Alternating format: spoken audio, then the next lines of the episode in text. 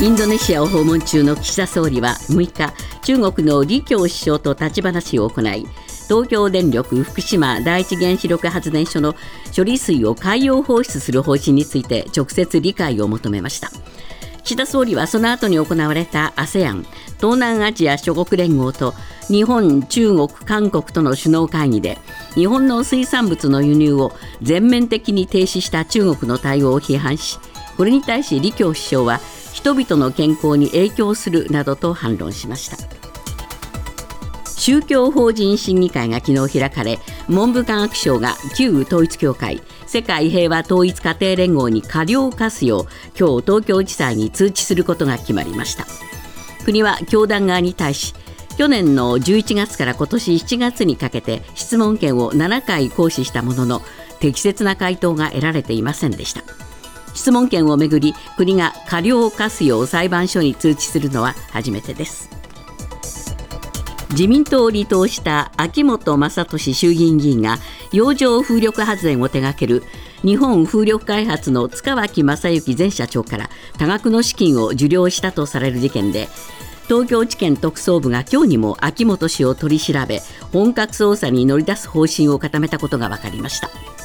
収賄容疑で家宅捜索しましたがより重い受託収賄容疑の適用も検討しているとみられます秋元氏は、えー、贈賄性を否定していますが塚脇氏が認めていることから秋元氏は賄賂性を否定していますが塚脇氏が認めていることから特捜部は秋元氏の刑事責任が問えると判断したとみられます。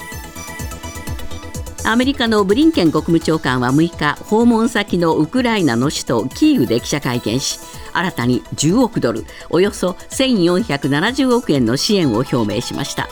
アメリカ政府によりますと劣化ウラン弾の供与も含まれるということです。WHO 世界保健機関のテドロス事務局長は6日新型コロナウイルス感染症について中東やアジアの一部で死者数が増加していると指摘しました。北半球で冬を迎えるのを前に懸念される傾向が続いているとし警戒を怠らないよう呼びかけています。中古車販売会社ビッグモーターの店舗前の街路樹が枯れるなどしている問題で警察が昨日夜被害届が出されている神奈川県内の3つの店舗を器物損壊の疑いで家宅捜索しました。神奈川県警は押収した資料などの分析を進め木が伐採されたり除草剤がまかれるなどしたいきさつを調べる方針です。今朝のニューヨーク株式市場ダウ平均は198ドル78セント低い3万4443ドル19セント。ナスダックは148.48ポイント下落し1万3872.47ポイントで取引を終えました。為替はドル円は1ドル147円60銭。ユーロ円は1ユーロ158円29銭で推移しています。続いてスポーツです。6日のアメリカメジャーリーグ。前日まで2試合連続ホームランのカブスの鈴木誠也選手はジャイアンツ戦で4打数2安打3打点と活躍。試合はカブスが8対2で勝ちました。昨日のプロ野球5試合の結果です。セ・リーグ中日対阪神は阪神が1対0で勝って5連勝とし優勝へのマジックナンバーを13としました。ヤクルト対巨人はヤクルトが4対2で。広島対 d n a は広島が4対3でそれぞれ勝ちました。パ・リーグ。オリックス対西武は西武が4対3で勝ち最下位を脱出。オリックスのマジックナンバーは15となっています。ソフトバンク対ロッテはソフトバンクが3対0で勝ちました。ニュースズームアップ。岸田総理は訪問先のインドネシア・ジャカルタで中国の李強首相と立ち話をし処理水の海洋放出についての日本の立場を改めて説明しました。ASEAN 各国の首脳からも中国を意識した発言が相次ぎ東南アジアを舞台に米中のせめぎ合いが激しさを増しています。ニュースズームアップ ASEAN 各国の思惑。今日のコメンテーター渋谷和弘さんです。まず日中関係ですけれども、はい、まあ、岸田さんが呼びかけて、えー、李強さんと立ち話したという話が入ってますね。そうなんですね。あの、えー、読売新聞によると、ですね、はい、李強首相が控室に入ったという情報を耳にした岸田総理が、よし、捕まえるぞと言って、食べかけの弁当を残して、控室まで追いかけていった、で短期間話、短時間話ができたということです。ただ、まあ、接触したというだけで、ですね、放出に理解を求める日本側の呼びかけに中国側が応じた。という報道は入ってきていませんので。何を話したかっていうのは、まあ、具体的にはあまり分かんないんですね、そういうことなんですね、えー、おそらくはまあ処理水は安全だとこう言って、えー、いや、それは汚染水だというふうに切り返されたという、ですね、えー、そういったおそらく流れなんだろうなというふうに推測できますね。そうですね。でその後まあ会議が始まって、はい。えー、それぞれまあしゃべるという話になりましたが、はい、今日新聞の見出しはですね日本が中国が突出していると、その突出しているっていうのを鍵括弧で大きく報じてるんですけれども、はい、これだけ見るとですね、えー、結構中国は厳しく批判したように見えるんだけれども、えー実はこれ、抑制的だったんだと、読売新聞が解説してんですね、はい、そういうことなんですね、えー、あの極めて例えば卑劣な行為であるとかですね、えー、あるいは、まあ、科学的ではない行為であるとか、うん、そういう言い方ではなくて、もう突出、つまり目立った行為をしているというですね、えー、こういう言い方なわけですよね。で、これについては、まあ、李強首相もおそらくは今回、そんなに食いついてこないだろうというところでですね、うん、日本側があまり、まあ、えー、言ってみれば、ヒステリックにですね中国側に批判しないようにしようという、こういう大人の姿勢を見せようということですよね。これは作戦だったわけですね。そういうことになりますね。あの中国は中国でですねこの、はい、李強さんの、えー、演説の内容というのは非常に含みがあるように見えるんですよね。そういうことなんですね。えー、国際的な義務を忠実に、まあ、果たしてほしいと、えー、こういうことを言っていまして、周辺国ともきちんと話し合いをしてほしいというこういう言い方をしてるんですね。協議をしてほしいと言ってますね。そういうことなんですね。ということはわれわれとも協議しろと、はい、こういう話ですよね。そういうことなんです、えー、テーブルにつけてこう言ってるわけで、非常に含みがある、そういう発言なんですね。そうですねっていうのも、やっぱり中国は中国でお国の事情、今、なかなか厳しいですから、はい、拳拳を振り上げてるだけではなかなか済まないというところもあるんでしょうか？そういうことなんですね、不動産問題でですね、えー、中国の経済、大変悪化しています。えー、そういう中で日本に対して批判をすることでですね、まあ、目をそらしたいということが一つ、ただ一回批判をしたわけですから、それに対応して日本も話し合いに応じてくれたというようなですね成果が中国が欲しいんですね、それを国内向けに説明をしたいわけです。ですから、この李強さんの発言になっているので、そろそろ振り上げた拳を下ろしたいので、下ろすタイミングを一緒になって考えてくれというですね、こういうような実はボールを投げてきてるということですよね。そうですね。まあ、ここから先は知恵の出し合いということになると思いますが、はい、どうでしょうね、この ASEAN ではですね、はい、え日本以外でもやっぱり中国っていうものが一つの大きなテーマになりましたかね？そういうことですね。ですので、中国、実は習近平国家主席は欠席しましたけれども、えーね。はい、中国が主役だということですね、はい、でまずアメリカなんですけれども、ハリス副大統領が出席しました、えー、で ASEAN との首脳会談で、ですねアメリカの ASEAN への関与は揺るぎない。南シナ海の、まあ、領海問題ですね、えー、こちらの関与についてですね繰り返し強調しました。はい、ただですねバイデン大統領なんですけれども、えー、今回、欠席しているんですね。で、ね、来年11月の大統領選の関連行事の日程が、実はレーバーで労働者の日に出なきゃいけないということで、はい、まあ、ここで演説するためにですね大統領選を優先したということなんですが、まあね、習近平国家主席が欠席しているときにバイデン大統領が出席すればですね、これは中国を出し抜くことにつながったはずなのに、まあ、そのチャンスをみつみつ逃したということでですね、すね。アメリカもこれ、失点はあるなというふうに思いますね。はい他の国の動きってどうでしょうか、はい、まずフィリピンとベトナムなんですけれども、えー、え南シナ海での領有権をめぐってですね中国に対して批判的なコメントを出しました、はい、例のですね南シナ海の大半を中国の領海とするあの新しい地図、そうですね、これ、中国がですねこの ASEAN 首脳会議の直前に発表したんですけれども、えー、これについてまあ批判をしたということですね。はい、で議長のジョコインドネシア大統領ですけれども、はい、こちらもですね協力するためには信頼関係が必要だというふうにですね、議長がいきなり発言をして、中国を牽制しているんですね。ですから、ASEAN は中国に対しては、まあ、あのカンボジアなどの新中国はありますけれども、はい、全体的には批判的なトーンで終始しているという、こういう構図になりますね。割にこれで中国の孤立感が高まったような印象もありますがね、どうなんでしょうか、そうですね、で実際にあの例の処理水の問題についても、ですね、えー、日本政府の対応については、あのアメリカやフランスとオーストラリアなどのですね、まあ、理解が広がっているということと、えー、それからあのオーストラリア大使が、福島県産の魚を食べる様子を、あのツイッター、旧ツイッターでですね、発表したりしていまして、まあ、この件も含めてですね、中国包囲網のようなですね、形成がされている印象がありますね。ニュースズームアップ。文部科学省は世界平和統一家庭連合旧統一教会が宗教法人法の質問権行使による調査に対し100項目以上回答しなかったとして教団に行政罰の過料を課すよう東京地裁に今日にも通知することを決めました。質問権をめぐる過料の通知は初めてです。ニュースズームアップ。旧統一教会に過料を通知。解散命令まで踏み込めるのか。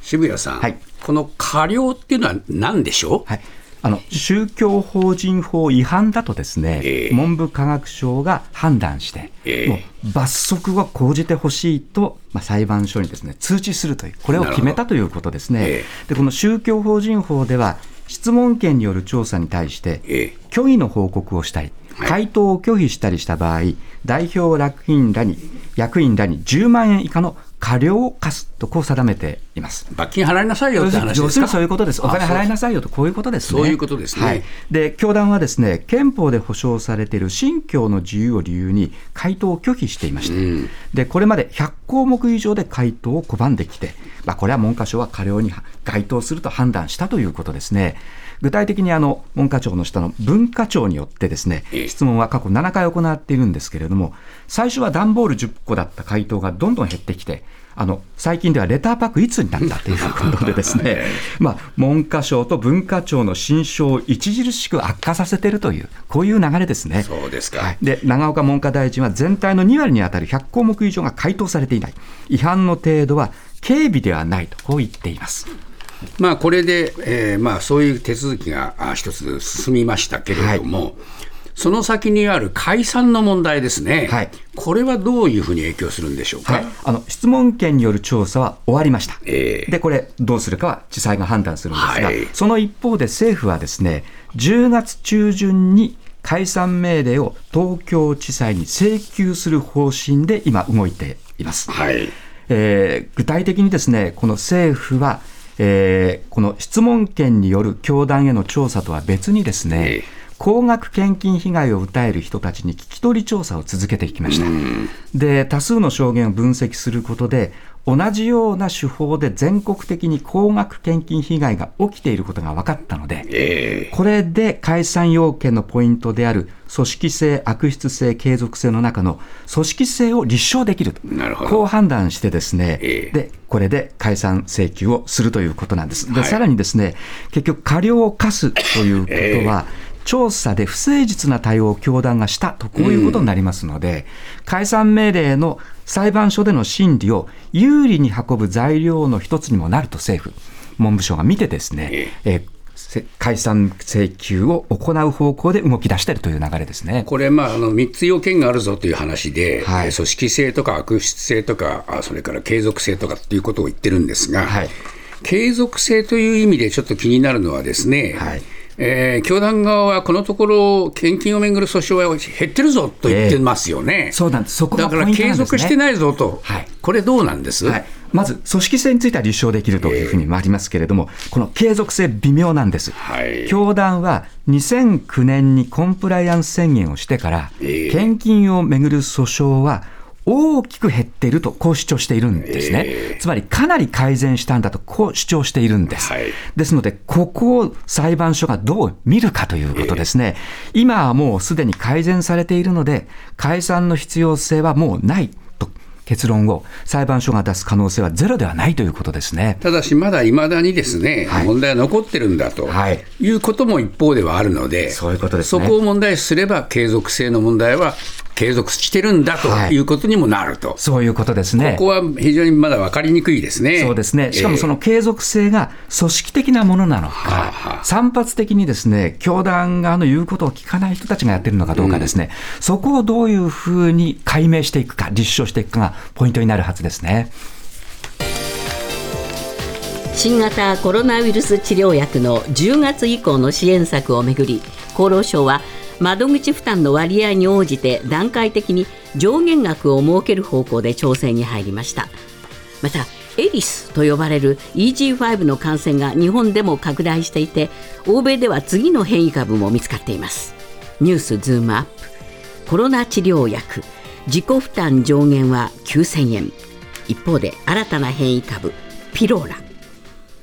えー、まず治療薬の自己負担の話ですがね、はい、少しずつ具体的な金額の話が出てきましたね。そうなんですね。あの先週、この番組で治療薬の自己負担の話をしたときは、金額がまだ分からなかったんですね、はい、あのそれから1週間でですね具体的な金額が出てきました、うん、まず窓口負担が1割負担の人は3000円です。1割負担の人は3000円、はい、それから2割負担の人は6000円になります、はい、3割負担の人は9000円になります、はい、まあ、治療薬、これだけ払ってくださいねということが見えてきました、えー、さらにですね治療1回あたりの患者負担にも上限額を設けることになりました、はい、最大9000円とするという案が出てきました、えー、ですのでどんなに治療費がかかっても1回9000円が治療費についてはマックスになる、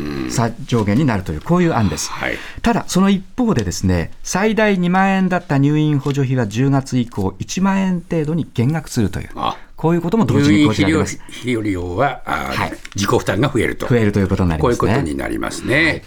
まあ国内では感染者が増えているとこの頃報道されるわけですが、はい、どういうふうに見ますか？はい。やはりこのエリスというですね、オミクロン型から派生した EG5 の感染、これが日本で拡大しているというのは大きいというふうにまあ考えざるを得ないです。あの東京都が8月31日に公表したゲノム解析の速報結果によると、エリスは8月7日から13日の1週間で全体の31.3%を占めた。ですので、今最も流行している形になっていて、これほぼ1か月前の数字ですので、現在もっと増えてるんじゃないかというふうに思います。でさらにですね、モデルナ社による感染者推移の数なんですけれども、9月5日時点で東京では1万5328人に達しました。1万5000人超えてきましたね、はい、超えてきました。で、1週間あたりの新規入院患者数も半年ぶりに1万人を超えていますので、そうですかあの確実にといいますか、かなり感染者増えていると、こう見ていいんじゃないかというふうに思いますね。さらに新しい派生型が出たんですか、はい、あのエリスに続いて新しいのが出てきました。今度は誰です？だって、はい、ピロラって言うんです。名前がいろいろ出てくるから、もうね、大変なんですけどね。エリスにピロラってこれ覚えられないですが、出てきました。ピロラはい、ピロラと言います。はい、え派生型で BA286 というものです、うんえー、で。アメリカ、イギリス、デンマーク、南アフリカなどで見つかっているんですけれども、えー、この方がですね、これまでのオミクロンの派生型とはかなり違っていて、不気味なんです。まず30箇所以上ものものすごい変異があります。はい、それからその元になったウイルスは、日本でも昨年初めに流行したオミクロンの BA.2 なんです。で、これまではですね、その新たな変異型というのは、主流の派生型に変異が加わって、また新たな変異型になっている。えー、つまり、一番新しいウイルスが変わっていったんですけれども、えー、今回のこのピロラはですね、1年以上前に流行した過去の派生型に多数の変異が加わったということで、あの突然出てきたっていう、こういうものなんですね。でアメリカでは日本からの渡航者からも検出されていて、昨日韓国でも見つかったので、日本からの渡航者？はい、日本からの渡航者でアメリカで見つかった。で、韓国で昨日で見つかったので、どうもアジアでも広がっている可能性がある日本にもありそうだありそうだということですね。そういうことですね。はいはあ、これの重症化率とか感染力って分かってんでしょうか？いえ、あのアメリカのですね、疾病予防管理センター CDC ですけれども、時期尚早だ、まだ確認できていない、こういうことなんです。というのも、世界各国で検査体制が縮小されてしまったので、そうですね、はい、以前よりも分析して、その動向をつかみにくくなっているんです。